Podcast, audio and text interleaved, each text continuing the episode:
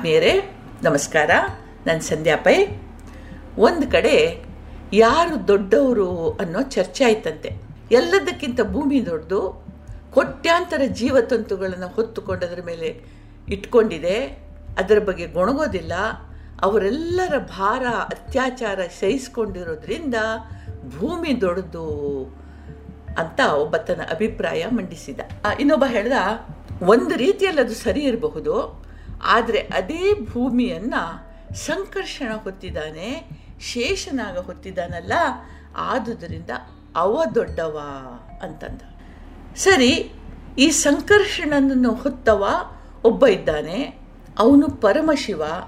ಆ ಸಂಕರ್ಷಣನನ್ನು, ಶೇಷನನ್ನು, ನಾಗನನ್ನು ಕೊರಳ ಹಾರವಾಗಿರಿಸಿಕೊಂಡು ತನ್ಮೂಲಕ ನಾಗ ಭೂಮಿ ಎರಡನ್ನೂ ಧರಿಸಿದ್ರಿಂದ ಅವನು ದೊಡ್ಡವ ಅಂದ ಮೂರನೆಯವ ನಾಲ್ಕನೆಯವ ಅಂದ, ಈ ಶಿವ ಹಿಮಾಲಯವಾಸಿ, ಹಿಮಾಲಯದ ಮೇಲೆ ಇರುವವ, ಅದು ಅವನನ್ನು ಹೊತ್ತುಕೊಂಡಿದೆ. ಹಿಮಾಲಯವೇ ದೊಡ್ಡದಾಯ್ತಲ್ಲ ಅಂತಂದ. ಸ್ವಾಮಿ, ಏನಂತ ಮಾತಾಡ್ತೀರಿ? ಈ ಹಿಮಾಲಯ ಪರ್ವತದ ದೊಡ್ಡ ತುಣುಕನ್ನ ಹನುಮಂತ ದೇವರು ಕಿತ್ತು, ಹೆಗಲ ಮೇಲೆ ಹೊತ್ತು, ಸಾವಿರಾರು ಮೈಲಿ ಪಯಣಿಸಿ ಲಕ್ಷ್ಮಣನ ಜೀವ ಉಳಿಸಿದ ಕಥೆ ನಿಮಗೆಲ್ಲರಿಗೂ ಗೊತ್ತಿಲ್ಲದೇನೋ ಅಲ್ವಲ್ಲ? ಅಷ್ಟೇ ಅಲ್ಲ, ಸಂಜೀವಿನಿ ಮೂಲಿಕೆಯಿಂದ ಲಕ್ಷ್ಮಣ ಬದುಕಿದ ಎಂದಾದ ನಂತರ ಶ್ರೀರಾಮಚಂದ್ರ ಪ್ರಕೃತಿಯನ್ನು ಗೌರವದಿಂದ ಕಾಣಬೇಕು ಹಾಗೂ ಸಂರಕ್ಷಿಸಬೇಕು. ಆದುದರಿಂದ ಈ ಪರ್ವತವನ್ನು ಅದರ ಮೂಲ ಸ್ಥಳಕ್ಕೆ ಸೇರಿಸಿ ಬಾ ಅಂದಾಗ ಹನುಮಂತ ರಾಮನ ಆಜ್ಞೆಯನ್ನು ಶಿರಸಾವಹಿಸಿ ಮತ್ತೆ ಹಿಮಾಲಯದ ತುಳುಕನ್ನು ಅದರ ಮೂಲ ಸ್ಥಾನಕ್ಕೆ ಸೇರಿಸಿ ಬಂದ, ಇಷ್ಟಿದ್ದರೂ ಹನುಮಂತ ತಾನು ದೊಡ್ಡ ಕೆಲಸ ಮಾಡಿದೆ ಅಂತ ಅಹಂಕಾರ ಪಡಲಿಲ್ಲ. ಇದೆಲ್ಲ ತನ್ನಿಂದ ಸಾಧ್ಯವಾದದ್ದು ತನ್ನ ಸ್ವಾಮಿ ಶ್ರೀರಾಮಚಂದ್ರನ ಅನುಗ್ರಹದಿಂದ ಅಂತ ನಂಬಿದ್ದ ಹನುಮಂತ ಶ್ರೀರಾಮಚಂದ್ರನ ಚರಣ ಕಮಲಗಳಲ್ಲಿ ಶರಣಾದವ. ಆದುದರಿಂದ ಶ್ರೀರಾಮಚಂದ್ರ ಹನುಮಂತನಿಗಿಂತ ದೊಡ್ಡವನಾದ್ನಲ್ಲ ಅಂತಂದ. ಸ್ವಾಮಿ ಶ್ರೀರಾಮಚಂದ್ರ ಗುರು ವಶಿಷ್ಠರ ಶಿಷ್ಯ, ಸದಾ ಸರ್ವದಾ ತನ್ನ ಗುರುವಿನಿಂದ ವಿದ್ಯೆ ಕಲಿತವ, ಅವರಲ್ಲಿ ಶರಣಾದವ, ಅವರ ಚರಣ ಕಮಲಗಳಲ್ಲಿ ಮನಸ್ಸನ್ನು ಸ್ಥಿರವಾಗಿಟ್ಟವ, ಆದುದರಿಂದ ಗುರು ಚರಣಗಳು ಎಲ್ಲಕ್ಕಿಂತ ದೊಡ್ಡದು ಅಂದ ಕೊನೆಯವ. ಮುಂದೆ ಯಾರೂ ಮಾತಾಡಲಿಲ್ಲ. ಆದುದರಿಂದ ಆಧ್ಯಾತ್ಮ ಮಾರ್ಗದಲ್ಲಿ ನಡಿಲಿಕ್ಕೆ ಮುನ್ನಡೆಯಲು ಬಯಸುವವನಿಗೆ ಗುರು ಚರಣಗಳಿಂತ ಶ್ರೇಷ್ಠ, ಬೇರೆ ಯಾವುದೂ ಇಲ್ಲ ಅಂತಂತಾರೆ. ಗುರು ಶಿಷ್ಯರ ಸಂಬಂಧದ ಬಗ್ಗೆ ಒಂದು ಸುಂದರ ಕಥೆ ಇದು. ಬಲು ಪ್ರಾಚೀನದಲ್ಲಿ ಸುತೀಕ್ಷಾ ಎಂಬುವ ಒಬ್ಬ ಒಬ್ಬ ಇದ್ದ ಮಹರ್ಷಿ ಅಗಸ್ತ್ಯರಲ್ಲಿ ವಿದ್ಯಾಭ್ಯಾಸ ಪೂರೈಸಿದ ನಂತರ ಮನೆಗೆ ವಾಪಸ್ ಹೋಗೋ ಸಮಯ ಬಂತು. ಈ ಸಮಯದಲ್ಲಿ ಗುರುದಕ್ಷಿಣೆ ನೀಡುವ ಕ್ರಮ ಇತ್ತು.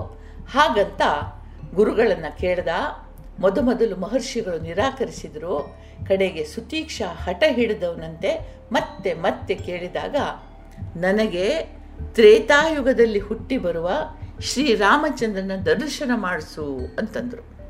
ಆವಾಗ ಇನ್ನು ರಾಮಚಂದ್ರನ ಅವತಾರವೇ ಆಗಿರಲಿಲ್ಲ. ಸುತೀಕ್ಷ ಸಂತೋಷದಿಂದ ಒಪ್ಪಿದ ಶ್ರೀರಾಮಚಂದ್ರ ಬರುವವರೆಗೆ ತಪಸ್ ಮಾಡಬಹುದು ಅನ್ನೋ ಯೋಚನೆಯಿಂದ ಅವನಿಗೆ ತುಂಬ ಖುಷಿಯಾಗಿತ್ತು, ಸಂತೋಷವಾಗಿತ್ತು. ಚಿತ್ರಕೂಟ ಪರ್ವತದಲ್ಲಿ ತಪಸ್ ಮಾಡಲಿಕ್ಕೆ ಶುರು ಮಾಡಿದ ಅಹರ್ನಿಶಿ ರಾತ್ರಿ ಹಗಲು ಶ್ರೀರಾಮಚಂದ್ರನನ್ನು ಸ್ಮರಿಸಿದ ರಾಮಾವತಾರ ಆಯಿತು. ತಂದೆಗೆ ಇತ್ತ ಮಾತಿನಂತೆ ಶ್ರೀರಾಮ ವನವಾಸವನ್ನು ಒಪ್ಪಿಕೊಂಡ ಲಕ್ಷ್ಮಣ ಸೀತೆಯರೊಂದಿಗೆ ಚಿತ್ರಕೂಟ ಪರ್ವತಕ್ಕೆ ಬಂದು ಸುತೀಕ್ಷಣ ಆಶ್ರಮಕ್ಕೆ ಬಂದ. ಅತಿಥಿ ಸತ್ಕಾರ ಆದ ನಂತರ ರಾಮ ನಿನಗೇನು ಬೇಕು? ಕೇಳು, ಕೊಡ್ತೀನಿ ಅಂತಂದರೆ, ಇವನು, ಪ್ರಭೋ, ನಿನ್ನ ದರ್ಶನಕ್ಕಿಂತ ಮಿಗಿಲಾದದ್ದು ಜಗತ್ತಿನಲ್ಲಿ ಯಾವುದೂ ಇಲ್ಲ. ಆದರೆ ಒಂದು ವಚನ ಪೂರ್ತಿಗಾಗಿ ಒಂದು ವರ ಕೇಳ್ತೀನಿ. ನನ್ನ ಗುರು ಅಗಸ್ತ್ಯರಿಗೆ ದರ್ಶನ ಕೊಡು ಅಂತಂದ. ರಾಮ ಇವನೊಂದಿಗೆ ಮಹರ್ಷಿ ಅಗಸ್ತ್ಯರ ಆಶ್ರಮಕ್ಕೆ ಬಂದು, ಗುರುದೇವ, ಇದು ನಿಮ್ಮ ಗುರುದಕ್ಷಿಣೆ ಶ್ರೀರಾಮಚಂದ್ರನು ಸ್ವಲ್ಪ ವಿಳಂಬವಾಯಿತು, ಕ್ಷಮಿಸಬೇಕು. ಅದಕ್ಕಂತಲೇ ಬಡ್ಡಿ ಸಮೇತ ಹೇಳ್ತೀನಿ, ಕೊಡ್ತೀನಿ. ಅನುಜ, ಲಕ್ಷ್ಮಣ ಮತ್ತು ಪತ್ನಿ, ತಾಯಿ, ಸೀತೆಯರು ನಿಮ್ಮನ್ನು ಕಾಣ್ಲಿಕ್ಕೆ ಬಂದಿದ್ದಾರೆ ಅಂತಂದ. ಇದು ಬಡ್ಡಿ.